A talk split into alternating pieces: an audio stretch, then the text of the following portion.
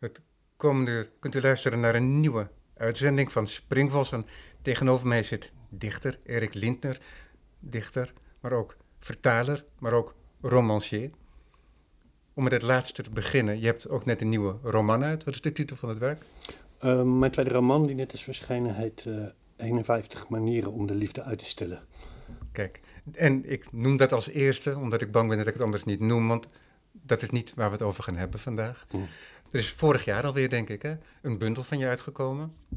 Of is dat het begin van het jaar geweest? Nee, de, niet eens. de dichtbundel Zog kwam uit in 2018. 18 al? Oh, die is al wat ouder.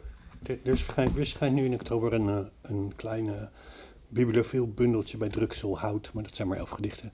En die zullen ook op een gegeven moment wel weer in een bundel van Van Oorschot komen, maar dat gaat nog even duren. Ja, ja, want ik zag dat de Zog ook bibliofiel is uitgebracht en er is in een gewone editie bij Van Oorschot. Precies. De uitgever. Ja, de bibliofiele was ook bij Druksel in Gent.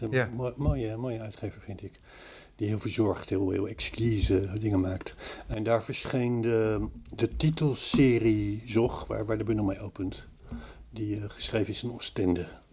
En uh, dat was een lange wens om ooit een, uh, een lang gedicht te maken over de zee. Waarbij eigenlijk de, de golfslag het ritme van het hele gedicht gaat bepalen. We gaan het over die bundel hebben uit 2018. En in het tweede deel van het gesprek gaan we het hebben over een andere dichter. Een andere dichter, maar ook werk van jou, werk van jou als vertaler. Mhm. Een samenwerking is dat geweest ja. met een Franse dichter. Precies. Een vriend van jou ook. Ja. Hoe dat in elkaar steekt, daar gaan we het straks over hebben. Maar de aanleiding daarvan is dat ik in een boekhandel in Parijs stond. En een prachtige editie vond in het Frans van Hans Favry. Poème. En die heb ik cadeau gedaan aan mijn vriendin. En ik was verbaasd om Favry in het Frans vertaald te zien, omdat Favry ook in Nederland geen heel groot publiek heeft, hm. maar wel een heel serieus publiek. En ook wel altijd weer nieuwe lezers, ook onder de jongere dichters.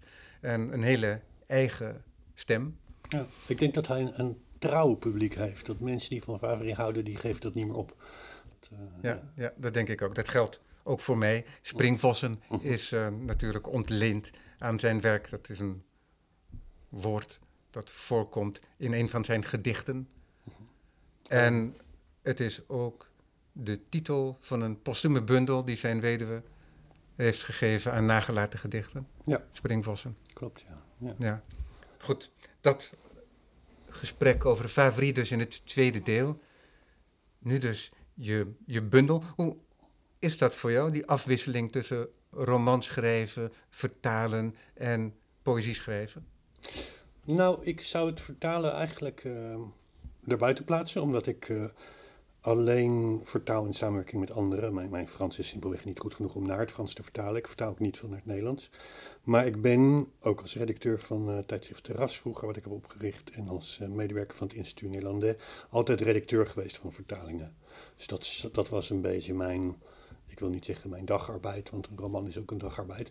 Maar uh, dat was gewoon mijn, mijn werk. En dat ik hier op de kaft ook als vertaler genoemd word, is eigenlijk um, vriendelijk. Het is inderdaad vriendschap om, om, om 18 jaar lang met z'n drieën ons met Favri bezig te houden. Dus behalve Erik Suzie ook in Andringa. Ik ben meer de aangever van het Nederlands. En omdat Erik en ik elkaar heel goed verstaan als vrienden, denk ik dat ik wel hem wel iets kan duidelijk maken van wat Favre in ieder geval voor mij betekent. En waarschijnlijk ook wat, wat, wat zijn werk betekent. Um, dus dat is verder niet iets wat ik doe. Uh, gedichten schrijf ik simpelweg sinds, uh, nou ja, mijn veertiende ongeveer, zoals veel mensen. En altijd mee doorgegaan? Altijd mee doorgegaan, ja. Oh, soms in fases uh, wat minder en zeker in fases, en dat heb ik nu pas twee keer gedaan, waarin ik een roman voltooi. Als ik aan een roman begin, kan ik nog wel gedichten schrijven. Dat, dat dus zit ook altijd tussen de twee, drie maanden die een versie kost, of dat de redacteur het leest, zitten gaten. Als ik een roman afmaak, dan zou ik geen enkel goed gedicht kunnen maken, merk ik. Dus het, zijn, het is wat dat betreft wel of-of. En nu heb ik redelijk kort geleden die tweede roman afgemaakt. Dus het is weer even wachten tot het weer begint. En dat schrijven, dat gebeurt hier. Maar schrijf je ook vaak elders? Want je zei net al dat je een deel, hè, de naamgevende reeks uit je bundel Zog, dat die verbonden is aan een periode in Oostende. Ja. Nou, dat was een opdracht. Uh, en toen ik die opdracht kreeg, dat was voor de Frankfurter Boegmeester 2016, wist ik dat lange gedicht wat ik altijd al wilde doen. We hadden een programma Zog met uh, Ben Zwaal en Miek Zwanborn, dichter en dichterbeeldend kunstenaar. Ja. Uh, dat moet ik nu doen. Dus eigenlijk is het altijd de truc om bij opdrachten van buiten natuurlijk je eigen, je eigen dingen erin te schrijven die je toch al wil doen. Um, en ik dat wordt ook wel verwacht een beetje, toch? Ja. Nee, het zou toch een gek zijn als een kunstenaar, hè, in dit geval de dichter, mm. opeens iets heel anders gaat doen. Ja, ja precies. Nou ja, dat, dan kan je ver raken van wat je eigenlijk wil doen. Um, ik schrijf veel in residentie. En nu was het een residentie met opdracht. Ze hebben een Duitse dichter in op een Waddeneiland geplaatst. Ze hebben een Vlaamse dichter op een Duits Waddeneiland geplaatst. En ze plaatsen een Nederlands dichter in Oostende. Dat was de opzet van, uh, van dat Frankfurter programma Toen Nederland en Vlaanderen gasland waren. En um, ja, dat voor mij werkte dat goed. Ik, ik, ik noteer ter plekke. En ik dwong mezelf toen van nou, uh, Erik, stop eens met gewoon woordjes in je notitieboek te zetten. Maak er meteen een soort halve, halve dichtregel van. Zodat er in die aantekening al een soort zwier is, zit. En het uiteindelijk gedicht schrijf ik inderdaad aan die tafel. Of dat is gewoon een monteer ik of, of, of zet ik in elkaar aan die tafel. Dat is waar. Maar voor de rest uh, is dit meer een, mijn, uh, mijn kantoor.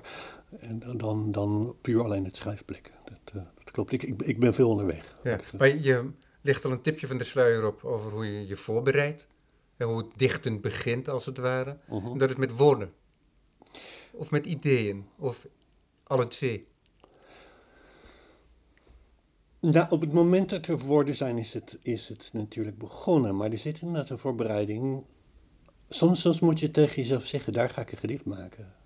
En dit klinkt heel raar, want hoe kan je... Een plek. Ja. Ik ga daarheen en daar ga ik een gedicht schrijven. Ja. Het is altijd heel raar om te, om te praten over gedichten die er nog niet zijn natuurlijk. Maar, maar ik geloof wel dat men zich um, voor kan nemen iets te gaan doen. En dan is nog de vraag wat het resultaat wordt in een periode op een plek. En de gedichten die ik schrijf zijn altijd zeer verbonden met die plek. Ja, je hebt altijd een beetje een flauwe uitspraak, maar daar wel heel veel waarheid in zit. Van Van Gogh, werk komt van werk. Ja, ja, ja. ja. Dus, ja, dus Het, en je moet je schouders eronder zetten. Ja. Want de dichter die afwacht tot het gedicht langskomt, is de dichter zonder oeuvre. Ja, klopt. Hans Sleutelaar die zei dat ooit in de nieuwe stijl ergens, dat hij altijd wachtte tot er een gedicht langskwam. Ja. Dit zijn mijn woorden dan, maar uh, de strekking is van hem. Ja. Nou, Martin Rijns heeft het ook als dichter heel erg geconserveerd, het idee van uh, ik doe elf jaar van bundel en dan soms schrijf ik een jaar niet en dan schrijf ik een gedicht in een kwartiertje. Wat, wat ook een mooie, mooie dichter is en ook denk ik wel beïnvloed door Favre. Maar ik dacht op een gegeven moment van nee, ik moet toch, zoals het voor mij werkt, ik moet af en toe wel de stok achter de deur bij mezelf zetten. En ook, ook misschien wel omdat ik meerdere genres uh, wil, ook wil beheersen. Ik was ook poëziecriticus een paar jaar en, en schrijf ook essays af en toe. En um, ja, het hangt ook voor een roman trouwens, maar het hangt heel erg af van die plek. Ik wil dat die plek wel doorklinkt in die gedichten. En met Zog in Oostende was dat zeker het geval. De, het voornemen was om, um, nou, dus die gons uh, moeten gedeeld worden in lettergroep begrepen, dus dat wordt, is, is wat te chic. Het gaat gewoon om, om twee uh, regelige strofes, waarbij de ene uh, regel een, een, een, golf is die op je afkomt. Is misschien een mooi moment om jou te vragen om iets uit die reeks voor te lezen. En dan laat ik aan jou of je bij het begin begint. Oké, okay. Zorg zijn, de, de, de titelreeks zijn er, zijn er Het is de eerste afdeling van de bundel ook. Ja. Um, ik zoek even een gedicht waarbij ik dat misschien goed kan omschrijven.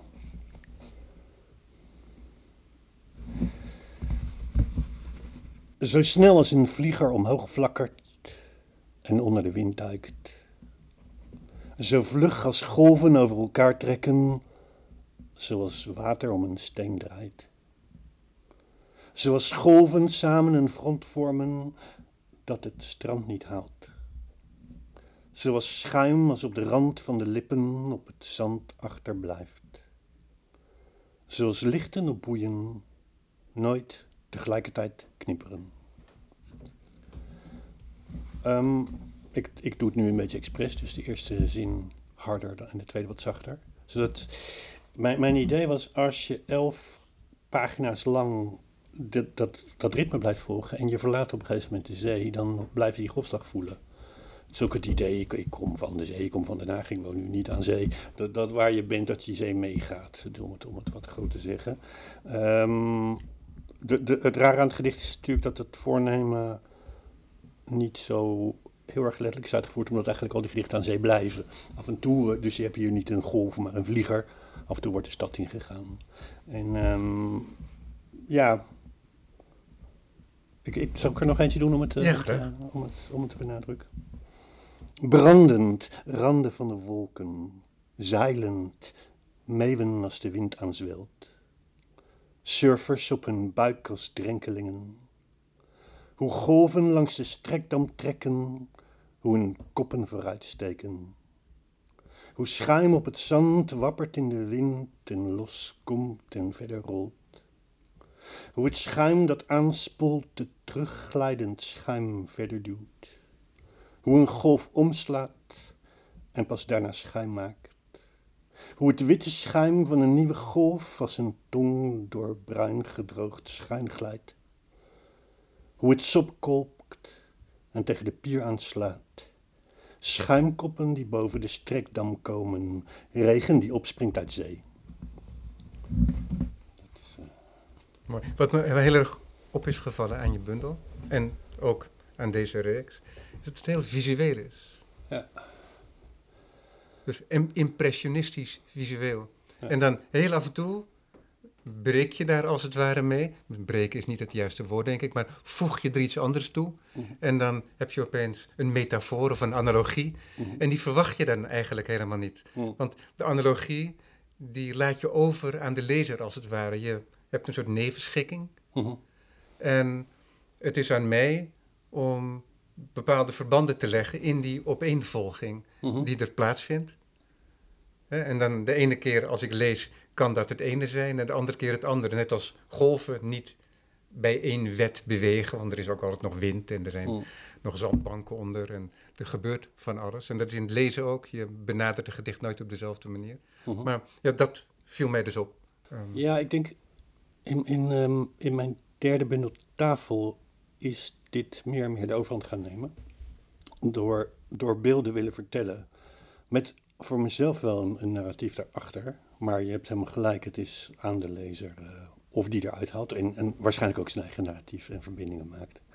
En sommige lezers lukt dat wel en anderen weer niet. Dus het is, het is in zekere zin poëzie waarbij ook van de lezer gevraagd wordt ehm, mee te kijken. Maar nu is dat hele ehm, beelden vertellen, dat is wel interessant met betrekking tot Favre, die er ook wel uitspraak over deed, is, is natuurlijk, je zou kunnen zeggen problematisch, want ehm, ik wil niet iets beschrijven. Ik wil dat mijn woorden iets oproepen. En ik geloof dat Favre ooit tegen Kees Hin gilde van, eh, nou wil je weten hoe ik het doe? En dan ging hij zitten typen en dan zei hij, als ik die zin typ, er loopt een man een berg op, dan zie ik niet een man een berg oplopen. Ik maak een gedicht, geen schilderijtje, riep hij dan heel woest uit. Ehm, ja, was die zo geagiteerd? ja, maar hij was ook nerveus om gefilmd te worden. Hij werd heel weinig geïnterviewd. Het, het is, het is een mooie, mooie film. Hij zit ook op een gegeven moment zijn elleboog plant hij in de muur naast, een, naast Willem van Torm die hem interviewde. Het is een hele, hele grappige... Maar goed, ik, ik, kom, ik kom daarop door die, door die beelden. Ehm, het is ook voor mij zo, het zou mooi zijn als ik alles met die beelden kan vertellen. Nou is dat niet altijd het geval. Het andere is, en daarvoor heb ik ehm, een, een, een essay van Pavese, Pavese Leentje Gebuur gepleegd. In, in, zijn, de Selected Poems by Penguin, in de vertaling. Hij heeft een essay concerning some poems not yet written. Over bepaalde gedichten die nog niet geschreven zijn. En dat noemt hij een nieuwe provincie. Dus een bundel zou je een provincie kunnen noemen, waarbij je al het veld rooit. En op een gegeven moment is het veld op. Al het, al het, alle vruchten zijn die gedichten geworden. En de laatste saaien, dat zijn eigenlijk de beste gedichten die je hebt geschreven, zegt hij. En dan moet je een nieuwe provincie in. En dan gaat hij het hebben over de beelden van Dante, waar, waar die, die hem belangrijk zijn. En dan zegt hij, beelden vertellen kan niet, omdat er geen onderscheid is tussen het woord wat een ding benoemt en het woord wat een beeld oproept. Dus wij kunnen in taal helemaal niet schilderen.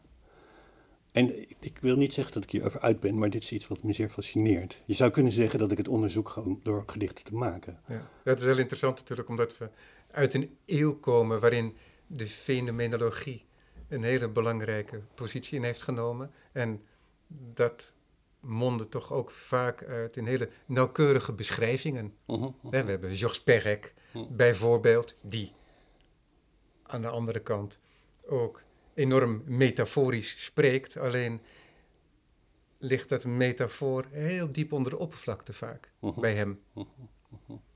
En ben je geneigd inderdaad om het als een gewone beschrijving te lezen.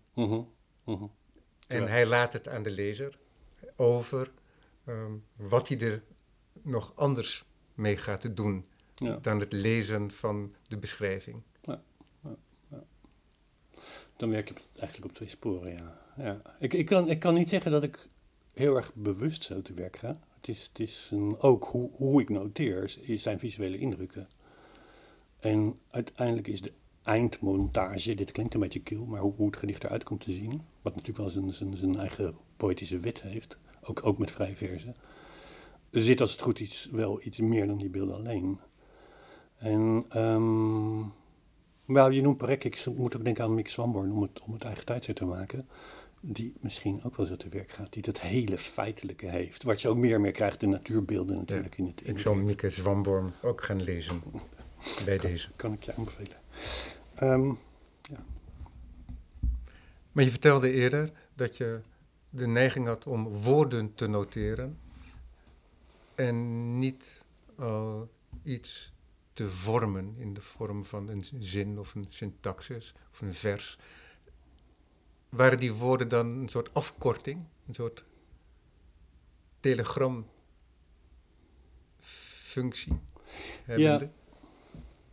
nou, ehm, op zich zijn gaan woordjes in een notitieboek altijd heel ehm, levendig, want daar moet nog iets mee gedaan mee worden. Ja, Maar- maar als jij mij dat notitieboekje zou geven, dan zou ik heel andere lijntjes gaan trekken. Ja, dan jij als noteerder Ja. dat eh, had bedacht. Ja, voor mij is het de herinnering. En als ik dat woord niet opschrijf, zou ik het me niet kunnen herinneren. En als ik het heb opgeschreven, hoef ik het eigenlijk niet terug te zien. Maar zelfs zo hoe het is opgeschreven en welk handschrift kan, kan, kan mij een clue geven. Het was meer een, een, een reprimande naar mezelf. Van nou, als ik alleen maar woordjes opschrijf, dan gebeurt het gedicht eigenlijk pas als ik het uitwerk. Als ik nou al wandelend probeer, ook op die, die pier, ik noem dat dan de Strekdam in Oostende, om het Vlaamse woord te, te, handhaven in het gedicht. Om te denken, ja, oké, als ik iets zie, gewoon niet alleen een of ander aantekenwoord, geheugensteuntje, maar meteen een paar woorden meer die dat gevoel van dat moment ook weergeven. Dat is eigenlijk gewoon ook, ook, een, een, een wens, om, wens om, om lyrisch te zijn, is dat. Ja, ja dat, dat idee van eh, dat impressionisme, wat ik eerder gebruikte, Mhm. dat valt daar wel mee samen inderdaad. Mhm. En dat wijst ook eigenlijk al die kant uit. Ja, ik heb het idee dat hoe je iets opschrijft al heel veel gevoel verraadt. Maar een gedicht ontstaat niet op die manier. Dat, hè, er zijn maar weinig dichters die op die manier een gedicht richting de drukker sturen. Een gedicht wordt uiteindelijk ook, zoals je net zei met, met het koele woord monteren, Ja. eh, wordt gemaakt. Zeker, ja. ja, ja. Dat is waar. En, en meer en meer. Ik denk, ik denk niet dat het noodzakelijk een, een invloed van Fabri is, die ik ook pas later in mijn le- dichtersleven ben leren kennen. Maar meer en meer eh, ook de montage van de, van de gedichten bij elkaar. Dus de serie, de sequentie. Waarbij de gedichten, als het goed is, ook een bepaalde invloed op elkaar krijgen. Dus ik werk minder en minder in losse gedichten. En ehm, Sinds wanneer is dat? Is dat aanwijsbaar in je werk? Ja, 18 september 1994 eh, begon het die dag. Dat schreef ik in één dag, vier gedichten. Nadat ik 15 maanden lang, dus van 93 tot 94, eh, 15 maanden deed over ook vier gedichten over de dood van een berg uit mijn debuut. En je zou het ook de break kunnen noemen tussen de performance dichter die ik op mijn 16e was in de tijd van die halverwege de jaren 80 in de tijd van perform- performance poetry naar de publicerende dichter in de jaren 90. Ja. Dus om, om het helemaal op ozon te gooien, Diana Ozon, dan schreef je een gedicht omdat je weer eens moest optreden. En dan, dan het leuk om iets nieuws te hebben, dus het ging snel. En voor een bundel, ja, werkte ik heel lang door aan bepaalde gedichten. En Die snelheid is ook fijn, toch? Ja, ik, ik hou ook in mijn ritme nog steeds wel. Dat, dat is de basis nog steeds. Ja, Ik ben begonnen als voordragsdichter en dat, dat blijf je als het goed is horen. ja. Het, eh, en uiteindelijk is ehm, met die beelden, niet zonder die beelden. Ik zie het niet als oppositie. Als het goed is, is het ook taalmuziek. Het is een compositie altijd. En ik hoop ook muziek. Wat, wat je vooral merkt, wat vooral te merken is als ik in een zaal voorlees waar niemand Nederlands kan. En dan, en ja, hoe de vertaling wordt geprojecteerd, dat is aan de organisatie, maar dan gewoon wel in het Nederlands voorlezen, dat het alleen maar klank wordt. Dat, dat vind ik altijd fijne oefeningen. Ja. Formuleer je voor jezelf wel eens wat voor dichter je zou willen zijn? Um, ik denk dat die um, um, pogingen altijd een beetje ontoereikend zijn van de dichter zelf. Dat is misschien het gebrek aan het buitenbordspiegeltje om, om het zelf te zien. Maar ik voel me wel, en dat is misschien vreemd als oud-organisator ook, ik voel me wel steeds meer verwijderd van andere poëzie. Misschien is ook intens samenwerken met een Franse dichter, terwijl ik, ik dat niet ben en hij geen Nederlandse dichter is, we wel een Nederlandse dichter naar het Frans vertalen, ook een hele sterke invloed die je buiten uh, je taalgebied plaatst deels. Ik blijf een Nederlandse dichter. Kan hij, uh, Erik Sujet, jouw poëzie lezen? Ja. Nederlandse poëzie? Ja, hij heeft het ook vertaald. Ja. En, uh, hij kan het en, lezen. En jij kan zijn ook werk ook lezen, maar ja. toch ga je dan de, de, grens over, de taalgrens. Ja, de verwantschap. En, er zijn en misschien ook wel een culturele grens. Ja, klopt. Ik denk dat de heden, echt hedendaagse poëzie heel erg verschilt per land waar je bent. Ja, dat is een van de kunsten die nog heel erg, um, laten we zeggen, aan de regio ja. uh, zijn gebonden. Tuurlijk, het is, het is de taal inderdaad. Maar zelfs wat, uh, ik wil niet zeggen van wetten, want die wetten zijn gelukkig altijd flexibel. Maar zelfs wat goede poëzie wordt bevonden is, is inderdaad, uh, nou, regio is beter te zeggen dan land. Want een taal is niet altijd een land. Nee, daarom. Dat ja. klopt. Um, ik kan dus moeilijk een... een een plek voor mezelf of een, um, of een bepaling, een typering van mezelf weergeven. Ik, ik, krijg alleen het idee dat ik, dat ik radicaler ga afwijken van dan wat er omheen gebeurt dan vroeger. Ook met mijn roman en ook in die poëzie. Dat constateer je dus wel, of dat is iets wat je misschien voelt of ervaart. Ja. Uh, is dat ook te verwoorden, wat dat is, dat anders uh, zijn, wat je dan ervaart? Um, het want, is... want, je, want, jij bent iemand wel die ook andere dichters blijft lezen. Mm -hmm. Jij bent niet die dichter die zich alleen maar met oogkleppen op zijn eigen werk richt. Ja, maar toen ik twee wekelijks voor de Groene Amsterdam een stuk schreef, las ik ze bij wijze van spreken allemaal, ook die ik niet besprak. Ja. En nu lees ik, uh, nou, dat moet mij gewoon wel een beetje uh, verleiden. Zoals nee, dat begrijp ik. En nu kan ik even, evenveel niet Nederlands lezen als Nederlands. Dus um, het is deels een angst dat ik mezelf marginaliseer. Maar goed, ik, ik ben nu ook wel lang bezig. Ik, ik vind het zelf prettig als dichters op een gegeven moment een eiland worden. Dat ze heel erg op zichzelf gaan staan. Ja, maar dat is denk ik toch een beetje eigen aan het kunstenaarschap überhaupt. Ja. Dat je beginperiode hebt die afhankelijk van de kunst korter of langer duurt. Ja. En dat je op een gegeven moment een soort plateau bereikt waarin je ook een zeker gemak, hè, bij gebrek aan een beter woord op dit moment, een soort gemak ervaart waarvanuit je um, voort kunt gaan. En dat gemak, dat is dan misschien ook uh, je voorgaande werk waar Mhm. je op staat. Ja, dat, dat is, um, ja, je hebt, je hebt zo'n uitspraak van Wittgenstein en die zegt dan, ik ben op de bodem van mijn, over, van mijn overtuigingen aanbeland. Mm -hmm. En dan zegt hij, uh, en und von dieser Grundmauer könnte man bijna sagen, sie werden vom ganzen Haus getragen. Mhm. Dus de fundamenten worden door het huis daarboven gedragen. En dat is een beetje van het kunstenaarschap ook is. Dus je, eerst weet je niet hoe je moet, waar je vaste, waar je vaste voet hebt Mhm. als beginnend kunstenaar. En uiteindelijk maak je toch werk, tegen de keer. En zijn er kunstwerken, bundels, boeken. Ja. En daar heb je enige vaste grond. Maar die vaste grond, die is zelf zonder fundamenten eigenlijk nog steeds. Ja, die wordt door het huis van de literatuur Mhm. dan gedragen, waar je zelf aan meebouwt ook.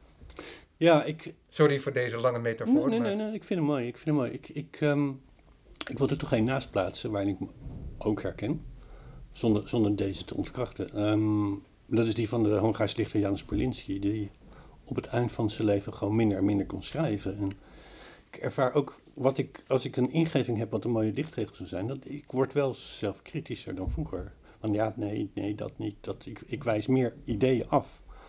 Dus ehm, soms verlang ik ook naar die spontaniteit van het begin weer, dat je gewoon alles durft. En, en het is wel, hoe, hoe ik wil dat dit lied klinkt, wordt op een gegeven moment steeds uh, uh, uh, preciezer. En dat kan minder speelruimte geven. Dat betekent als het goed is wel dat er eerder staat, dat het eerder staat zoals ik het wil hebben als ik het heb. Ik, ik kreeg een opdracht van het Haagse gemeentemuseum, of het kunstmuseum zoals nu heet, wat ik, wat ik prettig vond, ook als Hagenaar zou ik maar zeggen, om iets bij die tentoonstelling aan zee te doen. En dat is nog nazorg, uh, Paul, daarna gebeurd. Toen had ik net een netvlies loslating en het ging echt om het abstract kijken à la Mondriaan Torop en et cetera, et cetera. Dus het viel heel mooi samen. Ik ben op zo'n OV-fiets naar Domburg gegaan vanuit Vlissingen.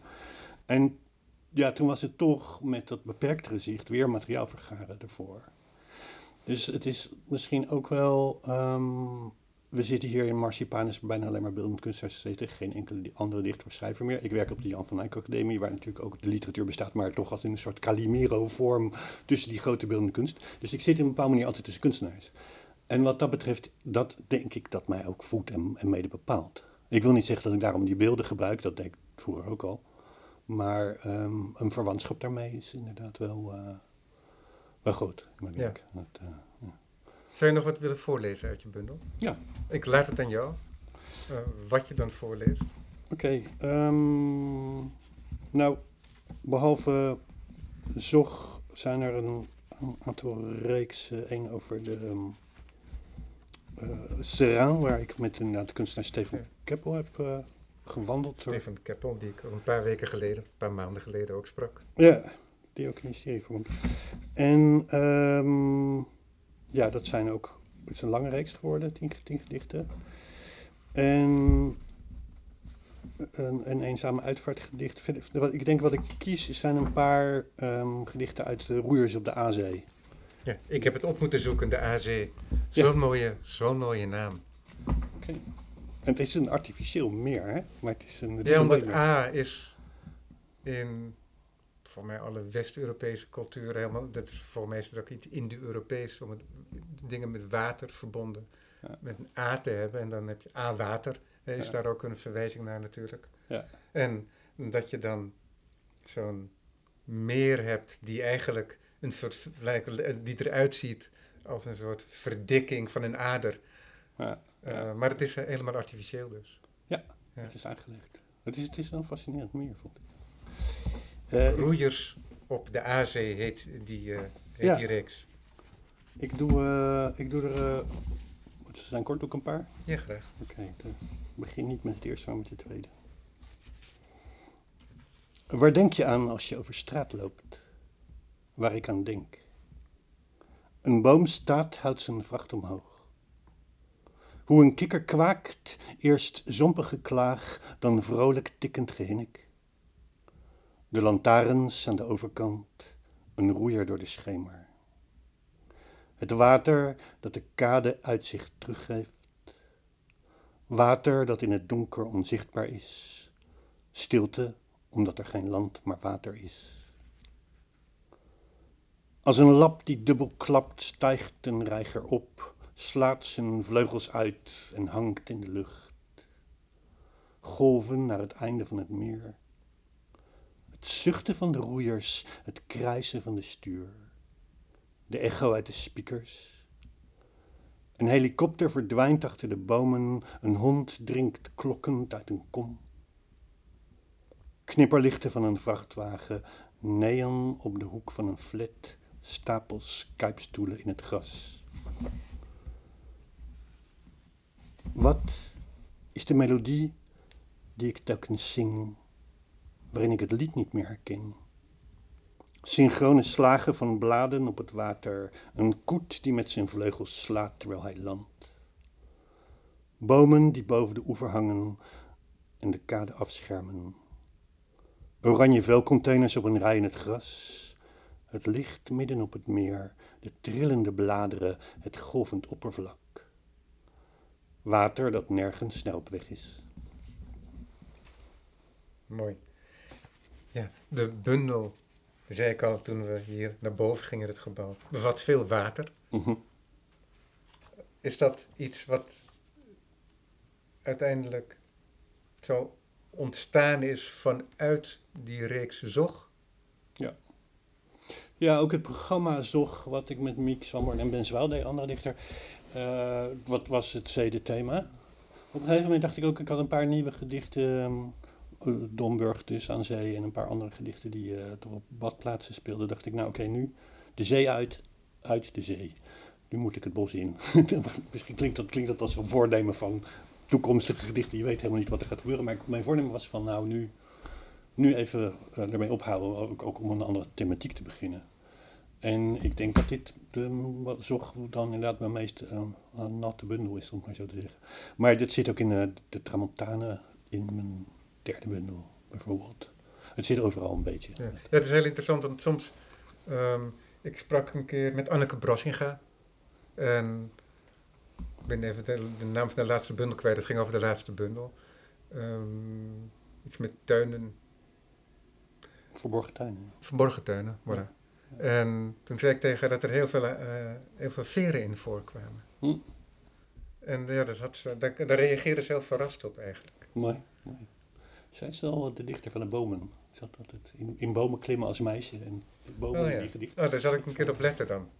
Zij heeft me een keer, eh, ik geloof dat dat een Jeroen Bos, met dat ei wat open is. Ja. En waar, waar allemaal figuren in zijn. Ja, uit de tuin der lusten. Ja, zij heeft me dat een keer als, gestuurd als uitleg over haar werk. Dat, eh, Ach, wat mooi. Ja. Ja, ja, mooie dichter. Ook. zeker. ja. Goeie dichter. Ehm, ja, we, we hebben nu voor de, de, de rare format gekozen dat we maar gedeeltelijk over je eigen bundel gingen hebben. En we zijn nu zo'n beetje halverwege die opname. En dan wil ik je graag uitnodigen om over te stappen naar Favori. Ja, Daarbij blijft de dichter eh Lindner natuurlijk op de achtergrond aanwezig in Mhm. zijn vertaling, denk ik. Mhm. Het is gewoon, ik vertrouw het eerder om een dichter door een dichter te laten vertalen hm. dan door een eh, niet-dichter. Zou ik in eerste instantie denken. Maar goed, misschien misken ik hiermee allerlei geweldige vertalers die geen dichter zijn, maar wel fantastisch poëzie vertalen. Mm, ja. En het, wij, wij bleken ook eh, als twee dichters toch die fantastische vertaler eh, nodig te hebben om ons eh, te corrigeren. Kim Andringa. Ja, en die was de redacteur van, van de bundel Poëmes 1962 of eh 1962, eh 68, 72. Die las alles en bij het verzameld werk hebben we haar gewoon medevertaler laten zijn. Ja, ja want kijk, hoe is het gegaan? Want er- liggen nu op tafel, ik heb de oude verzamelde gedichten. Eh, Marita Martijzen heeft inmiddels al een, een nieuwere verzamelde gedichten, alweer tien jaar geleden denk ik, Ja, eh, uitgebracht. Waar iets van 150 meer gedichten in zitten, als ik ja. het goed heb. en dan niet die springvossen, waar je, zoals je programma heet, maar nog weer andere gedichten die Ja, je vond in, in, de, Exact, in de nalatenschap. Ja. exact. En dan hebben we hier dus een prachtige bundel met het vroegere werk van Favri. Ehm, Nee, eh, en dat is eh, dus niet het hele, het hele oeuvre. Dat is in 2010 uitgekomen. Nee, dat is niet in 2010 uitgekomen. Kijk, in 2012 is dat uitgekomen. ja, Bij Théâtre Typographique. Ja. Nou, de naam doet eh, de bundel eer aan. ja. Of de bundel doet de naam eer aan Dat, van, de, van, het, eh, van het huis, want het is prachtig uitgegeven. dat is altijd heel verzorgd wat ze maken. Ja. Prachtig. En dan hebben we hier nog, die heb ik zelf hier ook liggen. Dat is van, uitgekomen bij Vie. Ja. Eh, poëzie, Hans Favre. Vertaald door Kim Andringa, Erik Lindner en Eric Suchère. En dat is eh, vorig jaar uitgekomen, denk ik. 2019 inderdaad, maar Ja, wel 2019. helemaal op het eind, spal voor corona.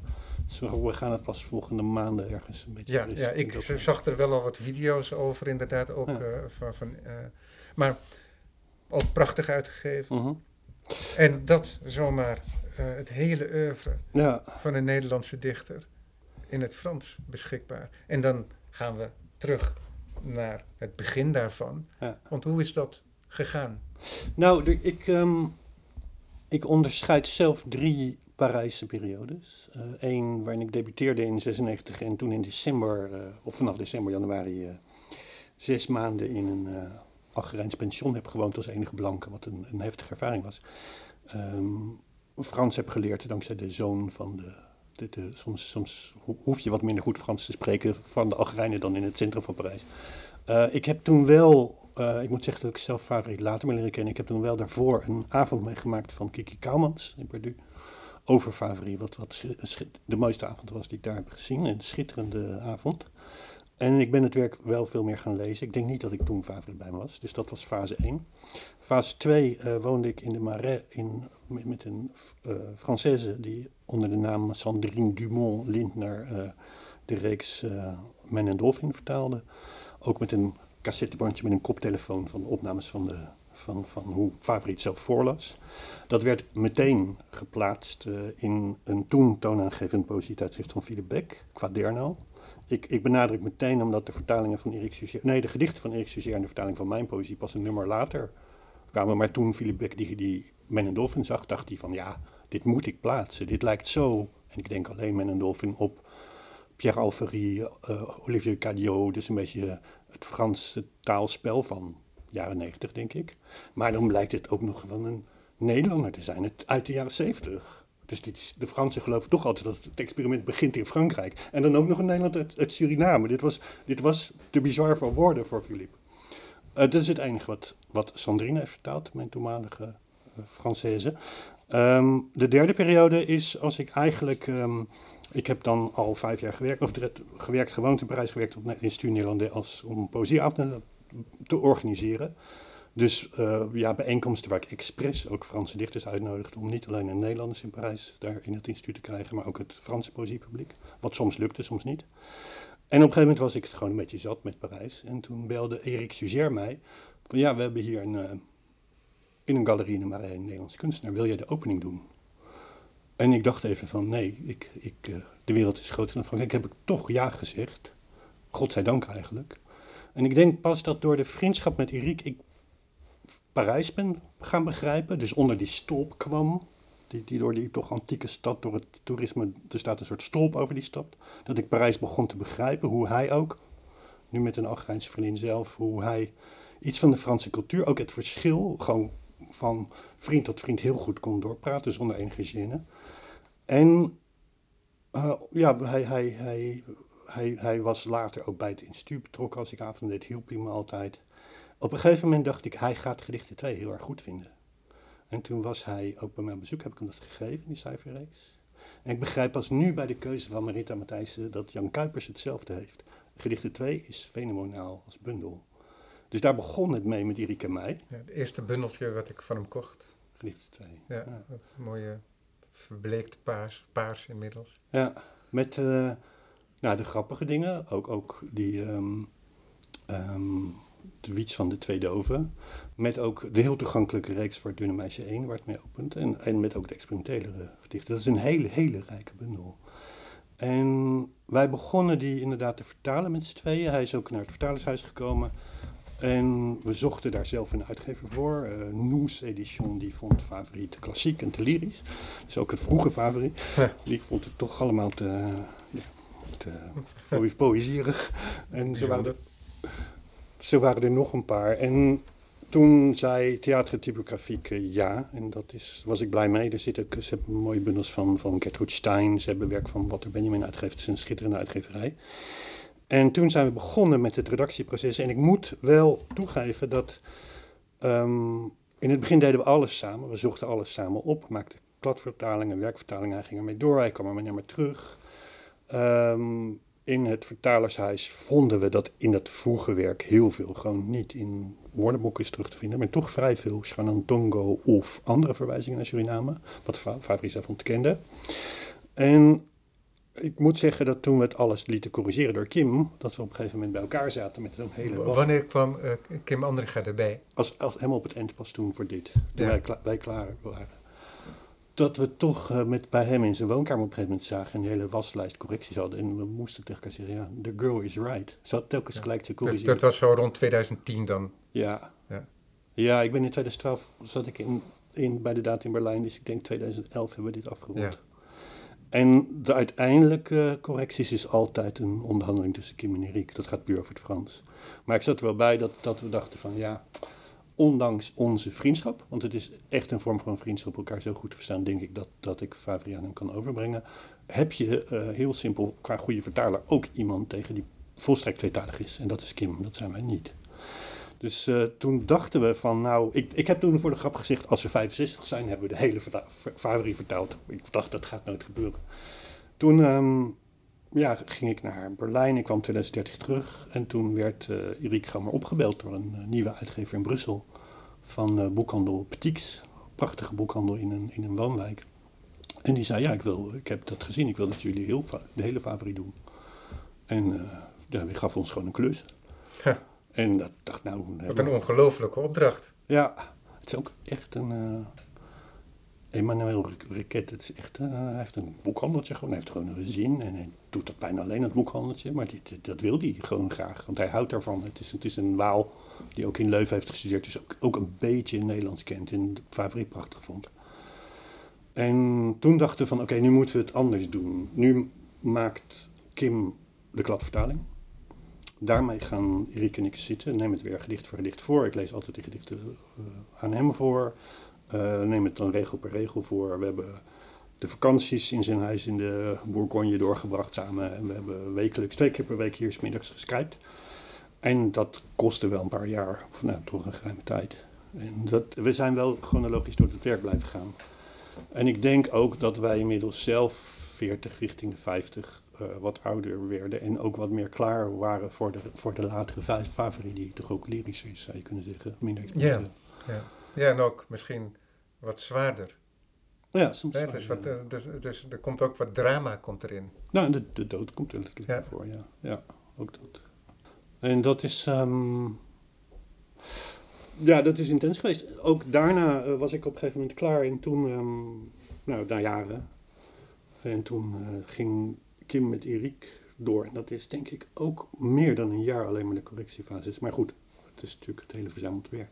Dat, dat heeft lang geduurd. En ik denk ook wel met de nodige onderhandelingen van ja, hoe vrij kan je het maken, hoe vrij wil Erik het maken.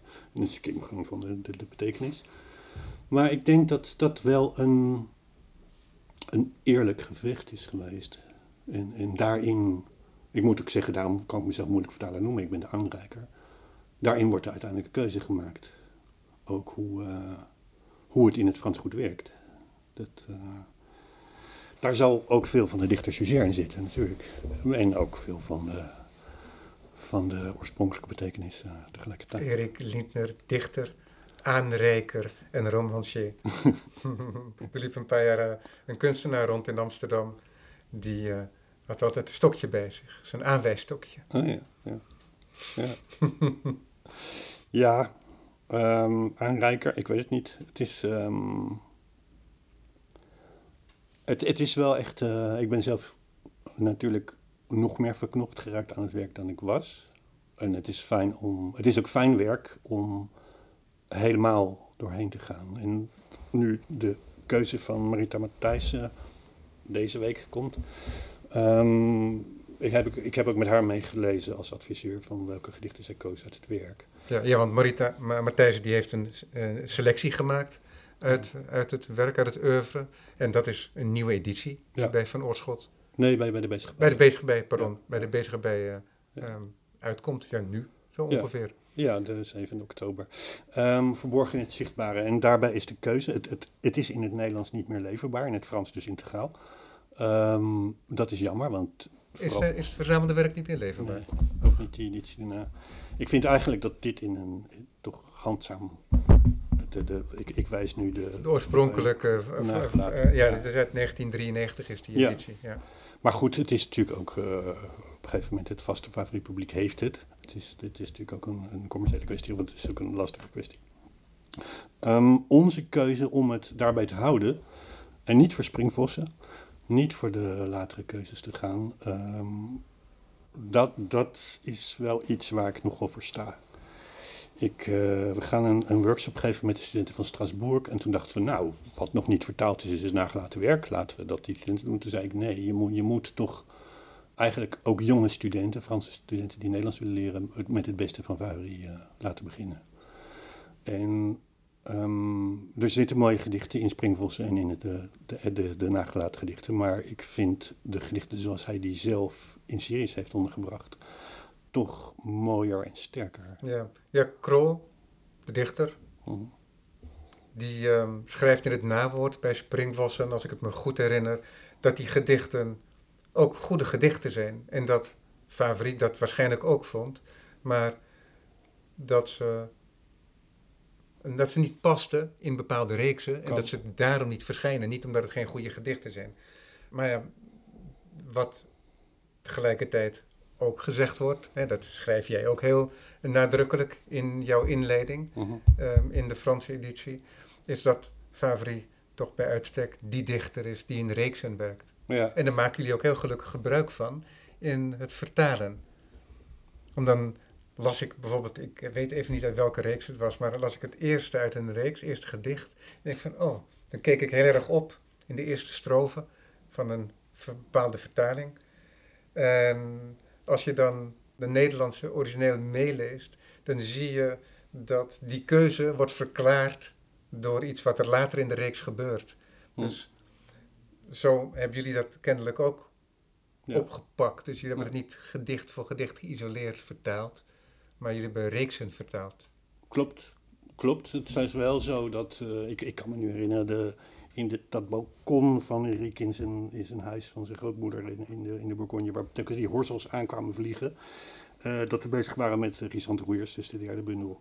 En eh, de, de, het, het gedicht over de blinde en het gesjoebard, wat erin zit, nou, daar hebben we zo lang over gedaan. Het was bijna onoplosbaar.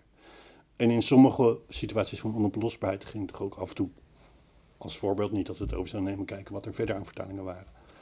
En ik ben erg gesteld op eh, Francis Jones, die ook mijn werk in het Engels vertaalt en ook Favre. En Erik helemaal niet. En die vertaalt eigenlijk heel erg op de beelden. En het is zo dat als je, iemand, als je Favre op de beelden vertaalt, dan vertaal je inderdaad niet alles. Dat is te zeggen. Ehm, op een gegeven moment hebben we zelfs even gekeken, niet als het overname, bij een eerdere vertaling in het Nederlands van Joke Hermsen en Henk van Wouw, Contre l'oubli die Erik Suger niet kende. En hij, ik zag hem schrikken. Hij is niet zo snel onder de indruk eh, van iets. Maar hij vond het zo vreselijk goed. Dat hebben ze ook heel grondig met twee Frans, eh, een be- een bevriend koppel vertaald. En hij dacht, ik kan het niet overnemen. Dan jatten we een vertaling. Maar hij heeft een, ik zou het niet meer te kunnen terugvinden. Hij zou het zelf moeten zoeken. Hij heeft een, een wending gemaakt waarin hij laat zien dat wij hun die vertaling kennen en daar weer op doorgegaan. Maar die, die, ehm, dat niks kunnen met die Engelse vertaling is ook, denk ik, wel heel typerend voor hoe we te werk gingen. En ook dat er, dat er wel verschillende opvattingen kan bestaan terwijl je samenwerkt. Dat, eh, in, in hoe je het goed vertaalt. Natuurlijk zijn Kim en Erik daar de eindchef over, als degene die het bepaalt, die het Frans en, en, ik als aanreiker eh, probeer zoveel mogelijk weer, weer te geven, desnoods met pantomime, wat er volgens mij staat. En wat, wat de werking ervan is. Dus dat, Zou je het willen voorlezen van Favri? Ja, ja, graag. Ehm, Ja, je hebt meerdere dingen genoemd. Je hebt de, de, de fantastische gedichten 2. Heb je al genoemd. Eh, Zojuist noem je een gedicht dat heel veel problemen juist opleverde. ja. Ehm, ik, ik, ik zou eh, wel heel even moeten zoeken. Natuurlijk, maar neem je tijd. Dat, eh, Ja, in, in de derde bundel heb je ook de reeks Uitdrijving, die dan weer heel toegankelijk is. Ik, ik denk dat Gisante Roeiers wel de titelreeks natuurlijk wel bekend mag Ja, zijn. ja en Roeiers, de bundel. Dat was ook de bundel waarbij die een beetje bekender werd bij een groot publiek, als Ja. ik het me goed herinner. Dat is volgens mij zo richting 1977 hebben we het dan over, volgens mij al, hè?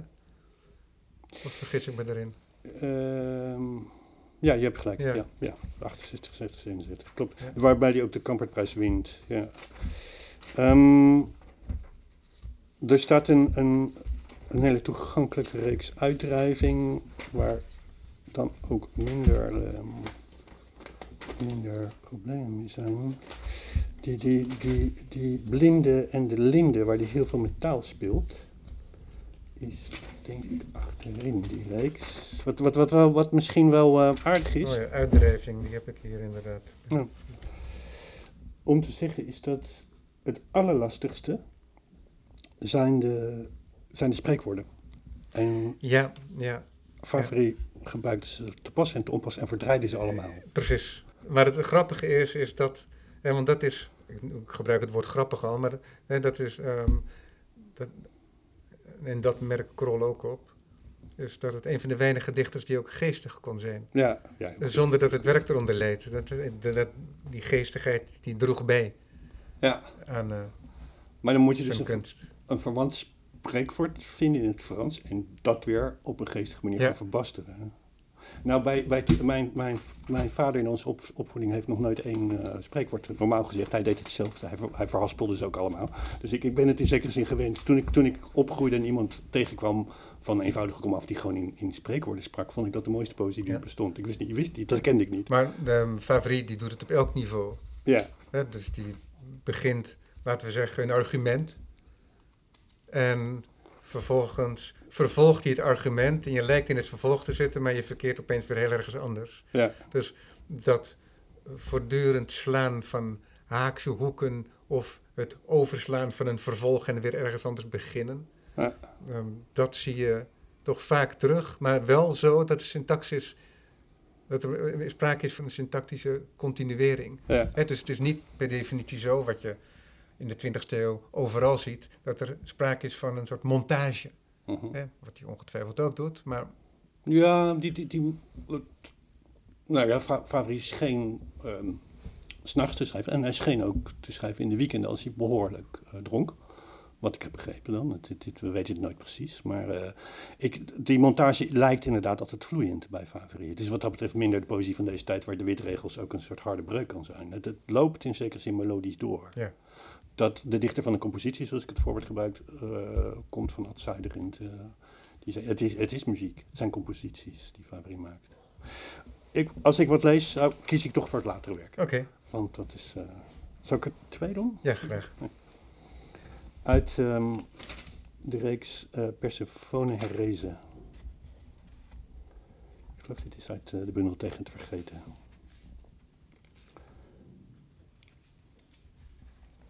Zodra een tafel zich niet langer innig liefd heeft, bezwijkt hij onder de last van een krant, een brief of zelfs één enkele roos.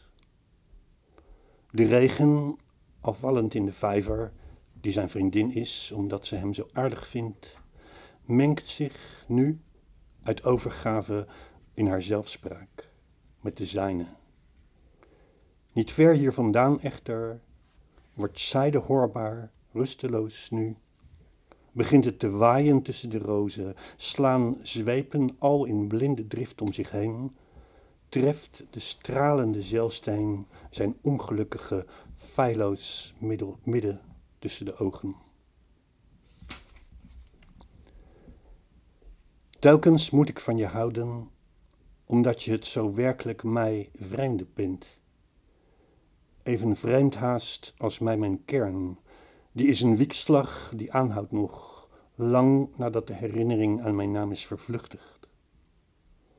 Soms, zodra ik mij indachtig, indachtig word en het begint te suizen in ons huis, en ik in de verleiding kom om je naam te willen roepen, hervind ik je in mijn hoofd, alsof ik niet van daaruit gang om je te strelen, je zo te strelen. Niet van daaruit ging. Ja, Hans Favri. Ik eh, raak zelf ook niet uitgelezen. Mooi. Ik was ook, had ook het gevoel alsof ik ergens een beetje, al ben ik, ben ik geen dichter, een beetje thuis kwam toen ik zijn werk leerde kennen. Erik, we spreken elkaar nog wel een keer. Hè? Want dit is uiteindelijk eh, een eerste gesprek. Oké. Zog. Bij Van Oorschot, nog steeds verkrijgbaar. Mhm. Ik heb hem zelf opgehaald bij Atheneum. De verzamelde gedichten van Favri zijn weliswaar niet meer verkrijgbaar. Behalve dan Antiquaris. Maar verborgen in het zichtbare, keuze van Matthijssen, bij de Bezige Bij, wordt de zevende. Donderdag gepresenteerd in Spui. Daar is wellicht nog wel plek voor om dat bij Mhm. te wonen. En de, van de poëzie, die is ook nog wel verkrijgbaar volgens mij. Ja, zeker. De, De- de, voor de, degene die het in het Frans wil lezen of eh, cadeau wil doen. Ja, de beide edities zijn nog steeds uh, ja, dus, dus de Vie Parallel en dus ook, um, hoe heet het? Um, Theatertypografiek. Ja. En die heet Poème. Erik Linter, dank voor dit gesprek. Graag gedaan.